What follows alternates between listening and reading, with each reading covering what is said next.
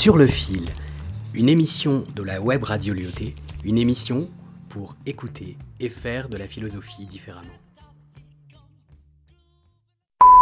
Bonjour et bienvenue à tous sur Radio Lyoté. Nous nous retrouvons aujourd'hui pour la séquence philo, présentée par moi-même, Aïda Choukri, en compagnie de Rim Boitlaoui. Nous allons aujourd'hui vous parler de l'extrait de L'école des parents, écrit par Françoise Dolto. Bonjour Aïda. Bonjour Rim. Peux-tu nous présenter brièvement Françoise Dolto?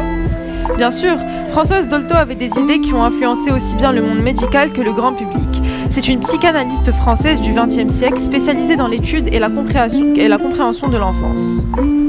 D'après Françoise Dolto, dans son extrait de L'école des parents, éduquer un enfant demande de satisfaire au mieux ses besoins, mais ne satisfaire qu'un minimum ses désirs.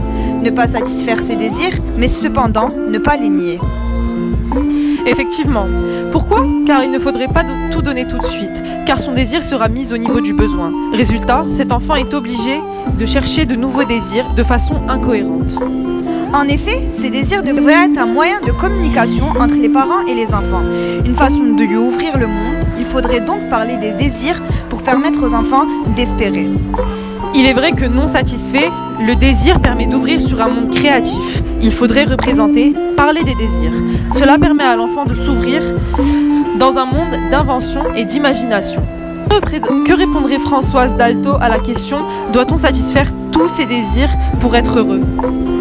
Elle dirait que non, car le bonheur ne dépend pas du bien matériel. Le désir et recherche de nouveautés et demeure un désir s'il est inachevé. Satisfait, aussitôt, devenu habitude, rentrerait parmi les besoins. Il faudrait toujours rechercher du nouveau.